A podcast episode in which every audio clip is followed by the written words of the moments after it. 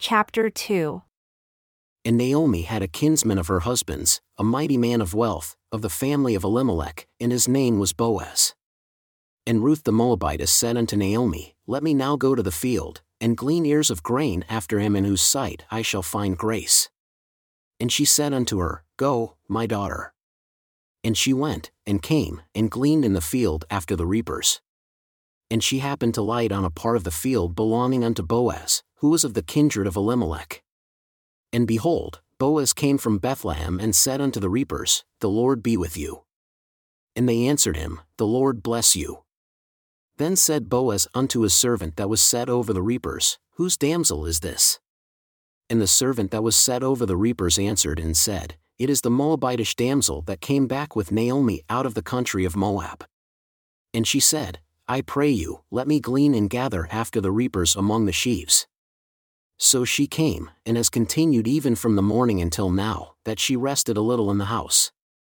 Then said Boaz unto Ruth, Do you not hear, my daughter? Go not to glean in another field, neither go from here, but stay here close by my maidens. Let your eyes be on the field that they do reap, and go after them. Have I not charged the young men that they shall not touch you? And when you are thirsty, go unto the vessels and drink of that which the young men have drawn.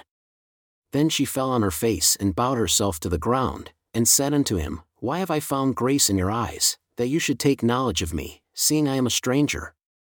And Boaz answered and said unto her, It has fully been shown me all that you have done unto your mother-in-law since the death of your husband, and how you have left your father and your mother, and the land of your nativity, and have come unto a people whom you knew not before now.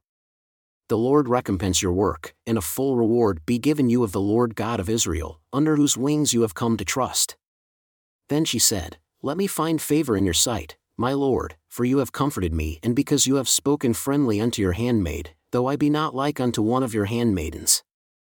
And Boaz said unto her, At mealtime, come here and eat of the bread, and dip your morsel in the vinegar.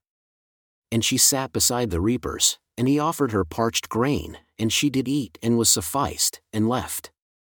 And when she was risen up to glean, Boaz commanded his young men, saying, Let her glean even among the sheaves, and reproach her not. And let fall also some of the handfuls on purpose for her, and leave them that she may glean them, and rebuke her not. So she gleaned in the field until evening, and beat out that she had gleaned. And it was about an ephah of barley. And she took it up and went into the city, and her mother-in-law saw what she had gleaned, and she brought forth and gave to her that she had reserved after she was sufficed.